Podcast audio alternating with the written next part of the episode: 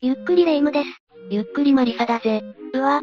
何かしらこのメモ。ああ、この間の買い物メモだな。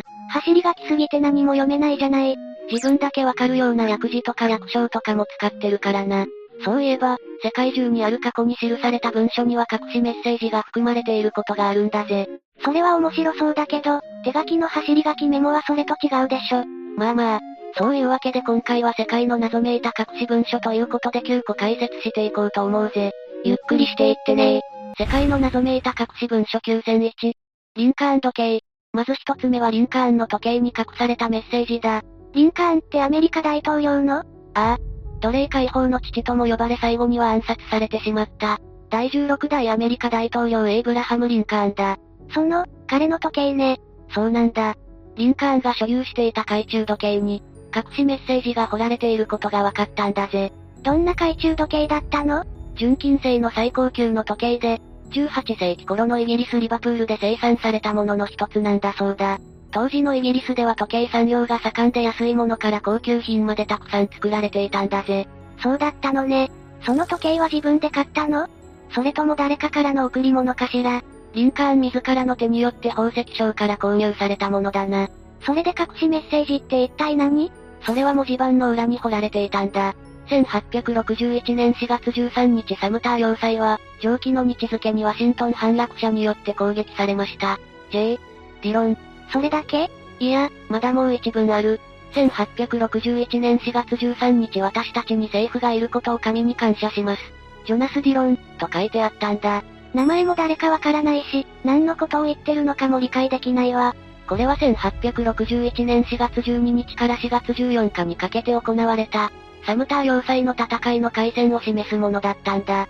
ちなみにこれを書いたジョナサン・ディロンというのは、リンカーンの懐中時計の修理を請け負っていた時計職人だな。サムター要塞の戦いって1861年から1865年にかけて北部のアメリカと、そこから分離した南部のアメリカの間で争われた内戦である南北戦争の発端とされている戦いだな。アメリカの歴史上、重要な戦いだったのね。リンカーンの懐中時計に刻まれているのはそれだけじゃないんだ。まだ何か掘ってあるの ?1864 年には L、E、グロスという時計職人の名前が彫ってあるし、それ以降に当時の連合国大統領のジェフ・デイビスの名前が彫られていたんだぜ。修理した人でしょうし時計職人の名前はわかるんだけど、連合国大統領の名前ってどういうことそれに関してはただのジョークだったのか連合国を支援する証だったのかは不明だな。掘った本人にでも聞くしかないぜ。そんなの無理じゃない。時計に彫られていたメッセージはリンカーンの所有期間から実に100年以上もの間、誰にも気づかれることはなかったんだ。長い間気づかれなかったのね。これが明らかになったのは2009年3月10日のこと。ジョナサン・ディロン4代目の孫の告白から、国立アメリカ歴史博物館で、文字盤が取り外され、隠しメッセージが見つかったんだぜ。逆に言えばジョナサンの孫が言わなかったら一生気づかれることはなかったかもしれないのね。そう考えるとすごく不思議な感じなにするわ。世界の謎めいた隠し文書9002。隠されたエオリピです。二つ目は隠されたエオリピデスだぜ。エオリピデスは人ああ。古代アテネの詩人で92作品を記している人物だ。アイスキュロス、ソフォクレスと並んで古代アテネ三大悲劇詩人の一人にも数えられるな。 92作品も残してるのね。代表作はメディア、バッカスの女たちで、古い伝統にとらわれることなく世相を反映したセリフを取り入れ、現実に切り込んでいくような作風が特徴だったんだ。面白そうね。残念ながら全てが伝わっているわけではなくて、現存するのは19作品だけだけどな。古い時代になればなるほど失われてしまうものも多いのね。残念だわ。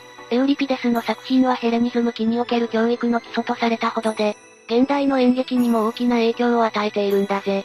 ヘレニズム期って紀元前3世紀頃の文化でアレクサンドロス3世の時代から約300年間のことを指すんだ。ヘレニズムっていうと古代オリエントとギリシャの文化が融合したギリシャ風のものを言うぜ。彼の作品はその基礎だったってことね。そんな彼の作品が13世紀に書かれた旧約聖書の予言書の下から見つかったんだぜ。紀元前5世紀頃のギリシャの演劇作品だとされているな。下から見つかったってどういうことパリンプセストだったんだ。パリンプセスト書かれた文字を消して別の内容を上書きした羊皮紙の写本のことだな。紙が普及する前には羊などの獣の皮で作った羊皮紙が使われることが多かったんだが、すごく高価だったから再利用されることもあったんだ。神がない昔だからこそのことだわ。そうなんだ。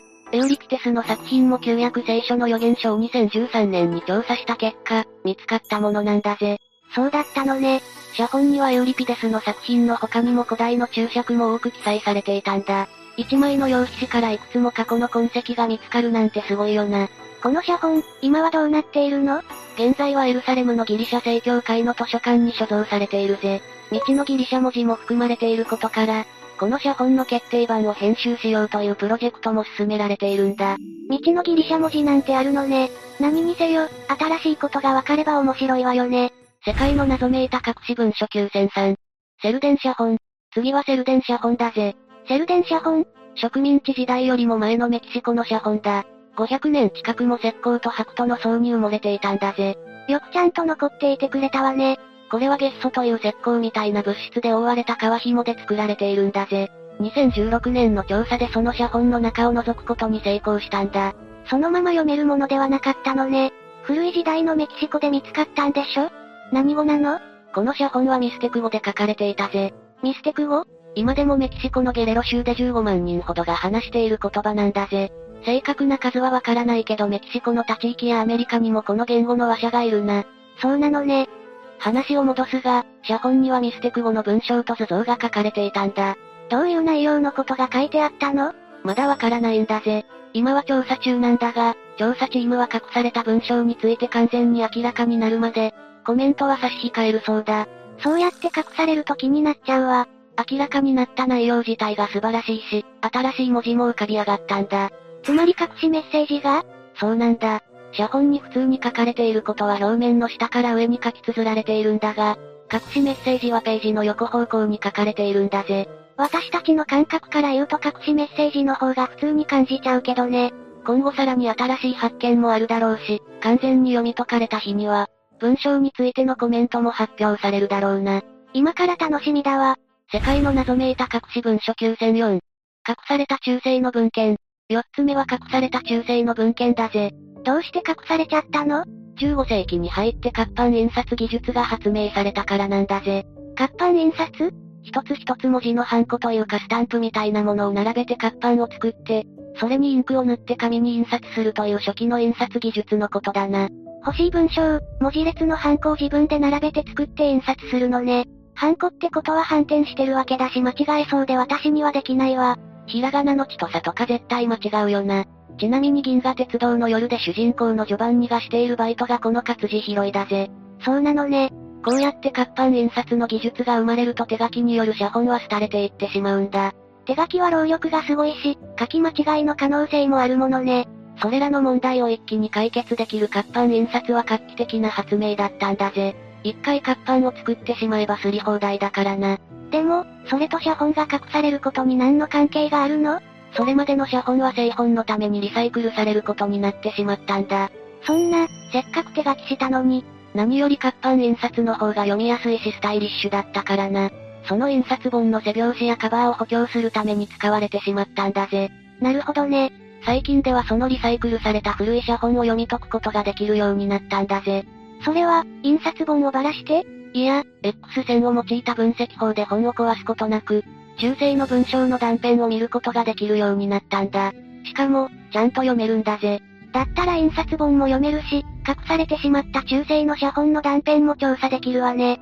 すごいわ。発見された文章の断片は14世紀から15世紀のものが多い。でも、その中には9世紀以前の中世の聖書や、8世紀中頃のカロリング朝の文献も見つかるかもしれないと期待されているんだぜ。今のところはどこまで遡れてるの今までで一番古いのは12世紀のものが見つかっているな。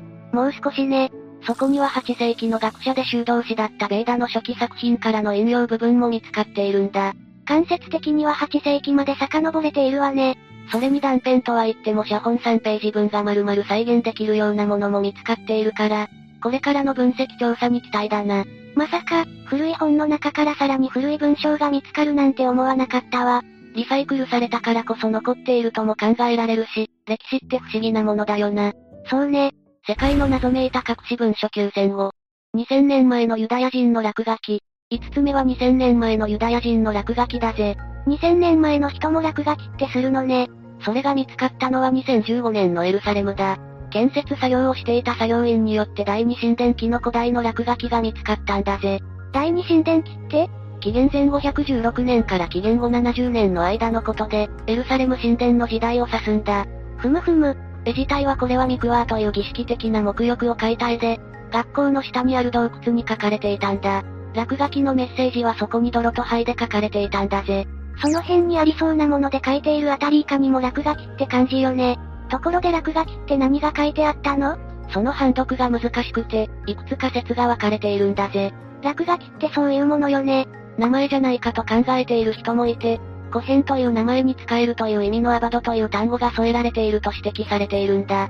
名前って聞くと心霊スポットの誰々参上みたいなのを考えるけど、名前と使えるという単語、あいあい傘的なことかしら。それとも普通に事実の羅列の可能性もあるわよね。文字以外にも木や棒と、黄色台のようなものも書かれているんだぜ。それはミクワーに関係があるものなのミクワーというとユダヤ文化にとっては極めて重要なものなんだ。行為自体は水槽の水に浸かることで、お風呂の一種だとも言われているんだぜ。沐浴だものね。それから水は使う前に人の手で触ってはいけないという決まりがあるし、水も泉や雨などの自然から得た天然のものを使うことになっていたんだ。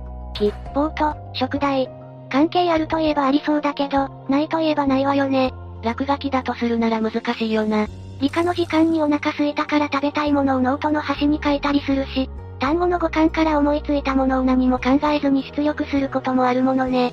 レイム、結構授業聞かないでノートに落書きしてたタイプだな。ノーコメントにしておくわね。ミクワーという大事な行為を書いたものに落書きをしたのがどんな奴なのかは、ちょっと気になるところだよな。他にもこういう落書きって見つかってないのかしらね。昔の人もこういうことしてたんだなって親近感が湧くからもっと知りたいわ。世界の謎めいた隠し文書9006。ムッソリーニが記したメッセージ。次はムッソリーニが記したメッセージだ。ムッソリーニって誰だったかしら1925年から1943年にかけてイタリアの首相兼国務大臣を務めた人物だ。イタリアでファシズムを独自に構築してファシスト党によって一党独裁を確立したな。イタリアで独裁政治をしていた政治家ね。 2016年にローマに建てられているムッソリーニのオベリスクの下に、あるメッセージが再現されたんだ。オベリスク神殿とかに建てられる記念碑モニュメントの類だな。でっかくて鋭い塔みたいなやつだぜ。これオベリスクっていうのね。それから再現ってどういうこと見つかったわけではないのファシズムが権力を持つに至った経緯や、ムッソリーニの功績が書き記された用紙があったんだが、それは1932年にオベリスクが建てられた時に下に埋められてしまったんだ。それはオベリスクを壊して掘り起こしでもしないと見れないわね。そうなんだ。その用紙紙、ホリムッソリーニ写本の上には今でも300トンはある、オベリスクがそびえ立っている。その写本の内容を再現しようと専門家がローマ近郊の図書館に所蔵されていた、3つの資料を参照したんだ。何が書いてあったのそこには遠い未来の人々に向けてのメッセージだったんだぜ。未来へのメッセージ全3部からなる1200文字の3字でムッソリーニはローマの新たな皇帝だと記しているんだ。両騎士と一緒にライオンの皮をまとったムッソリーニを描いたメダルも、埋められていることが分かったんだぜ。めちゃくちゃ持ち上げられているじゃない。それからファシズムとローマ皇帝のつながりを持たせるために、わざわざラテン語で書かれているんだ。ファシズムがどうなったのかは歴史で知っているところだけど、ムッソリーニは本気で未来のことを考えていたのかしらね。これだけファシズムとムッソリーニを賛美している楊氏も、彼のために建てられたオベリスクを倒さないと取り出せないのがなんとも皮肉だな。まるでファシズムの没落が暗示されているかのようね。世界の謎めいた隠し文書9007。ノブゴロド写本。7つ目はノブゴロド写本だ。写本であること以外、何の情報もないわね。これは2000年にロシアノブゴロドの調査で発見されたものなんだ。ノブゴロドはロシア北西部の人口21万人の町だぜ。割とヨーロッパにも近いな。そこで見つかった写本だからノブゴロド写本なのね。ああ。これはすでに知られているものとしてはロシア人が記した最古の本として発見されたんだぜ。最古ってどのくらい前のものなの ?11 世紀のものだな。キリル文字で書かれていて、2つの紙片で構成されているんだ。 1000年くらい前のものってことかしら。ノブゴロド写本は3枚のローで塗られた木の板であり、パリンクセストだぜ。すでに書かれている文字を消して、新しく上書きするっていうやつよね。そうだぜ。保存のためにローを除去すると板に前に書かれていた文字の跡が残っていることが分かったんだ。そこにはこれまで知られていなかったネイティブのスラブ語もあったんだぜ。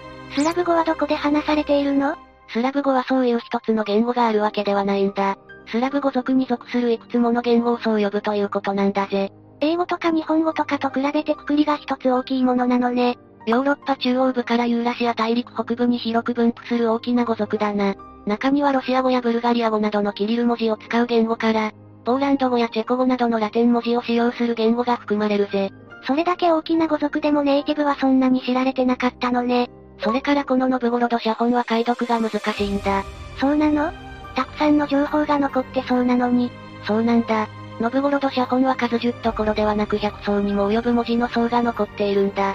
上書きして再利用しているとはいえやりすぎじゃないパリンクセストを繰り返してきた木の板だったんだ。それは解読が大変だわ。特に板も古いものだからひび割れや歪みも多いんだ。そうすると特に文字の判別が難しくなる。そうよね。こういうパリンプセストの解読をしていくための標準的な技法も定まってないから、なかなか難航しているみたいだな。最初はそうよね。それでも情報の宝庫なわけだし諦めずに頑張ってほしいわね。世界の謎めいた隠し文書9008。ピラミッドに眠るメッセージ。八つ目はピラミッドに眠るメッセージだぜ。次はピラミッドね。 2011年にロボットのジェディでギザの大ピラミッドの調査を行ったチームが、4500年前のメッセージを発見したんだ。ロボットで調査したのね。内部調査は人間ではいけないからな。狭いところでも潜っていける機械が大活躍なんだ。なるほどね。クフ王のピラミッドの棺が安置されている原室にはシャフトがあるんだ。シャフト原室から伸びている細い通路みたいなものだな。学者たちの間では通気口や空気穴じゃないかと考えられているぜ。大きさはイメージしづらいけど、確かにダクトなら人よりロボットの方が動きやすいわね。そのシャフトは小窓なのではないかというのが今の定説だけどな。小窓何を見るのそこからちょうど北極星などの特別な星が見えるようになっているんだ。王の魂が空に登れるように作られたのではと考えられているんだぜ。そうだったのね。 4本あるシャフトのうち、2本は外まで繋がっているが、残り2本は外まで続いておらずその先を調べてみようということになったんだ。外に繋がってないなら空気穴でも小窓でもないものね。今回の調査より前にも何度も機械で挑戦してるんだが、扉や障害物に阻まれて原室とシャフトで繋がる空間には行くことができなかったんだぜ。それでついにジェディの登場ね。ジェディは無事にシャフトの先へ。そこで見つけたのは壁に書かれた記号や線だったんだ。文字ではないのね。それは何なのこれはピラミッド建築の時に使ったメモなんじゃないかと考える人もいるぜ。なるほど。指示だったのね。でも、建築の指示だったらマークじゃなくて文字の方が良かったんじゃない確かに書かれていたのはどう見てもヒエログリフではなかった。でも、これにはちゃんとした理由があるんだぜ。文字ではなく記号にした理由何かしら。それは建築に関わっていた人が全員文字を読めたわけではないということなんだぜ。そっか、文字で書くと伝わらない人が出てしまうのね。それに違う言語圏の人も従事していた可能性もあるからな。そういった問題を解消するために、簡略化できるところは簡単な指示にした方が都合が良かったんだ。丸とか三角とかだったらみんなわかるものね。子供向けのペーパークラフトみたいに。そうそう。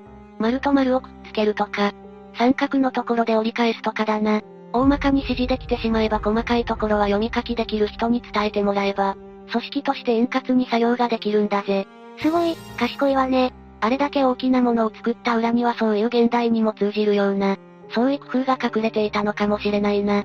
シャフトの先にそれが残っていたのも見えないところだったからってことなのかしらね。そうかもしれないな。それを機械の発達でピラミッドを壊すことなく調べられるようになったのは良かったわね。もしかすると他の場所にもこういう建築時に使ったものが残ってるかもな。そうしたらいつかはピラミッドの建築方法もわかるかもしれないわね。世界の謎めいた隠し文書9009。銀の巻物に記された魔法の呪文。最後は銀の巻物に記された魔法の呪文だぜ。巻物に呪文なんなの一体。 2014年にサウジアラビアのお隣ヨルダンのジャラシュという町で発掘調査が行われたんだ。そこで出てきたのが小さなお守りだ。お守りその場所はギリシャ、ローマ、アラブと支配者が次々に変わっていった歴史があり、749年には地震で大きな被害を出した場所でもあるんだ。大変なところだったのね。さっき言ったお守りというのは5センチくらいの銀の巻物なんだぜ。完全に神社でもらうものを想像してたわ。長らく地面に埋まっていたからか銀は腐食して丁寧に巻かれた巻物の表面は、0.01センチまで痩せてしまっていたんだ。触っただけで崩れてしまいそうね。それを研磨したところ、何かが記載されていることは分かったんだ。巻物だけど広げることは難しいのかしら。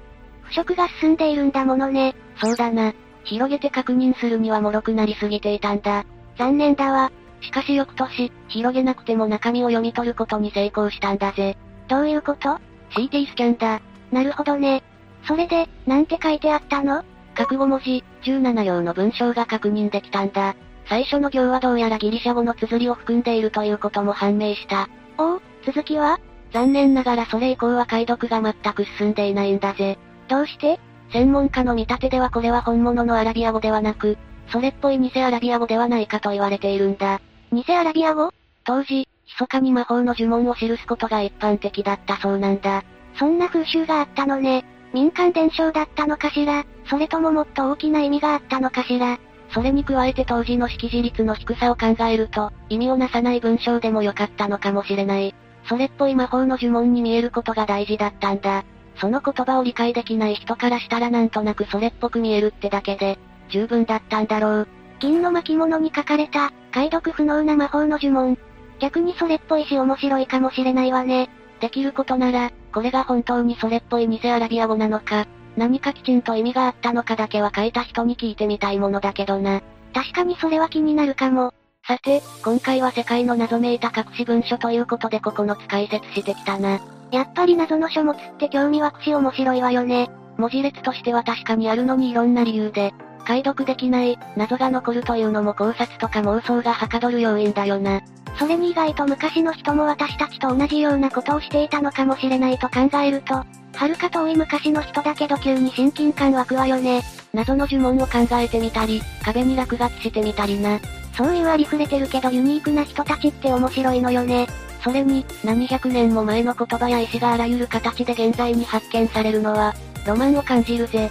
考古学って難しくて堅苦しいイメージだったけど全くそんなことないのね。ああ、昔の人がどう生きて何を考えていたのか知るための一つの手段なんだ。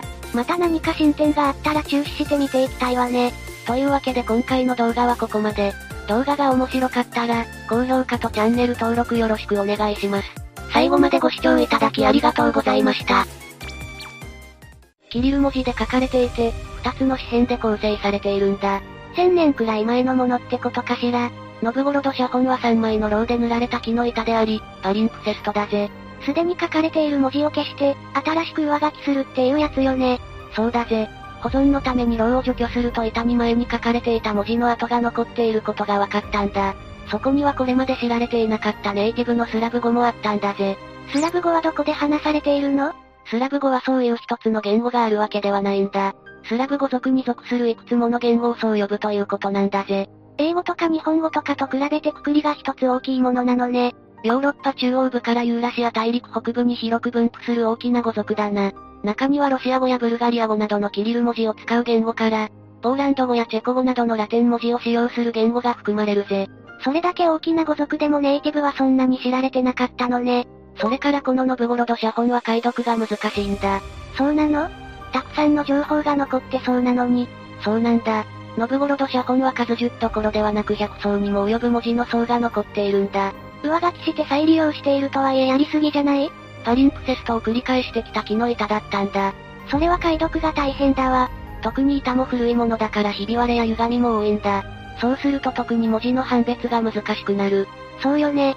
こういうパリンプセストの解読をしていくための標準的な技法も定まってないから、なかなか難航しているみたいだな。最初はそうよね。それでも情報の宝庫なわけだし諦めずに頑張ってほしいわね。世界の謎めいた隠し文書9008。ピラミッドに眠るメッセージ。八つ目はピラミッドに眠るメッセージだぜ。次はピラミッドね。 2011年にロボットのジェディでギザの大ピラミッドの調査を行ったチームが、4500年前のメッセージを発見したんだ。ロボットで調査したのね。内部調査は人間ではいけないからな。狭いところでも潜っていける機会が大活躍なんだ。なるほどね。クフ王のピラミッドの棺が安置されている原室にはシャフトがあるんだ。シャフト原室から伸びている細い通路みたいなものだな。学者たちの間では通気口や空気穴じゃないかと考えられているぜ。大きさはイメージしづらいけど、確かにダクトなら人よりロボットの方が動きやすいわね。そのシャフトは小窓なのではないかというのが今の定説だけどな。小窓何を見るのそこからちょうど北極星などの特別な星が見えるようになっているんだ。王の魂が空に登れるように作られたのではと考えられているんだぜ。そうだったのね。 4本あるシャフトのうち、2本は外まで繋がっているが、残り2本は外まで続いておらずその先を調べてみようということになったんだ。外に繋がってないなら空気穴でも小窓でもないものね。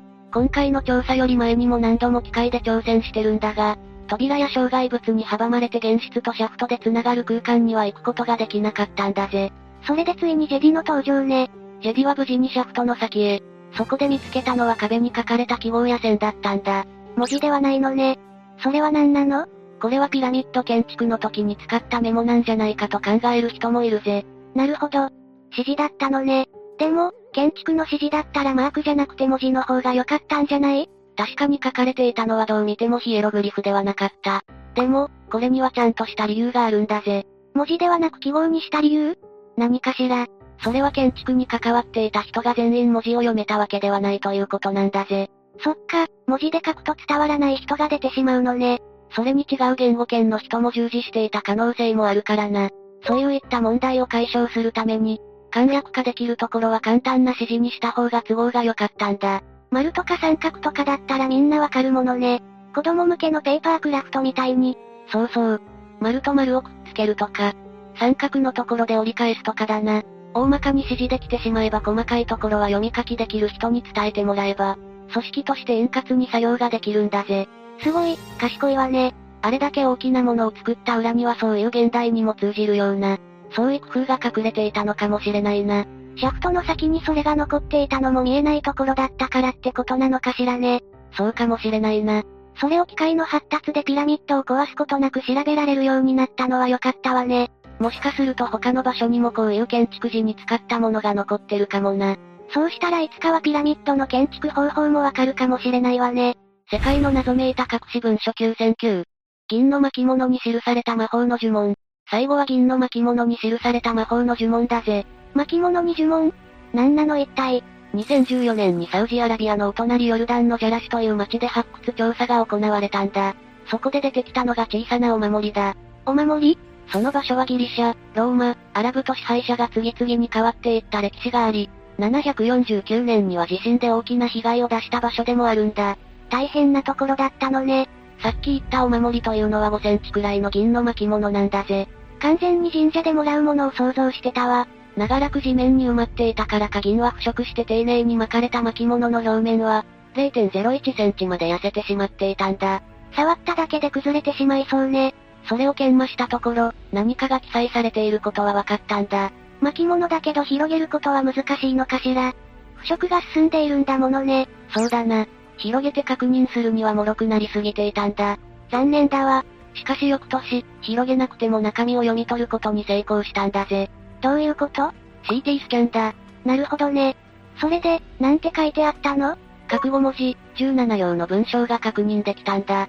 最初の行はどうやらギリシャ語の綴りを含んでいるということも判明した。おお、続きは残念ながらそれ以降は解読が全く進んでいないんだぜ。どうして専門家の見立てではこれは本物のアラビア語ではなく、それっぽい偽アラビア語ではないかと言われているんだ。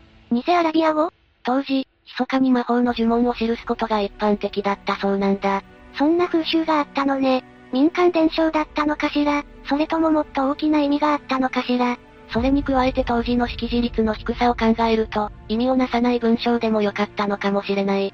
それっぽい魔法の呪文に見えることが大事だったんだ。その言葉を理解できない人からしたらなんとなくそれっぽく見えるってだけで、十分だったんだろう。銀の巻物に書かれた、解読不能な魔法の呪文。逆にそれっぽいし面白いかもしれないわね。できることなら、これが本当にそれっぽい偽アラビア語なのか、何かきちんと意味があったのかだけは書いた人に聞いてみたいものだけどな。確かにそれは気になるかも。さて、今回は世界の謎めいた隠し文書ということで9つ解説してきたな。やっぱり謎の書物って興味湧くし面白いわよね。文字列としては確かにあるのにいろんな理由で、解読できない、謎が残るというのも考察とか妄想がはかどる要因だよな。それに意外と昔の人も私たちと同じようなことをしていたのかもしれないと考えると、遥か遠い昔の人だけど急に親近感湧くわよね。謎の呪文を考えてみたり、壁に落書きしてみたりな。そういうありふれてるけどユニークな人たちって面白いのよね。それに、何百年も前の言葉や石があらゆる形で現在に発見されるのは、ロマンを感じるぜ。考古学って難しくて堅苦しいイメージだったけど全くそんなことないのね。ああ、昔の人がどう生きて何を考えていたのか知るための一つの手段なんだ。また何か進展があったら注視して見ていきたいわね。というわけで今回の動画はここまで。動画が面白かったら、高評価とチャンネル登録よろしくお願いします。最後までご視聴いただきありがとうございました。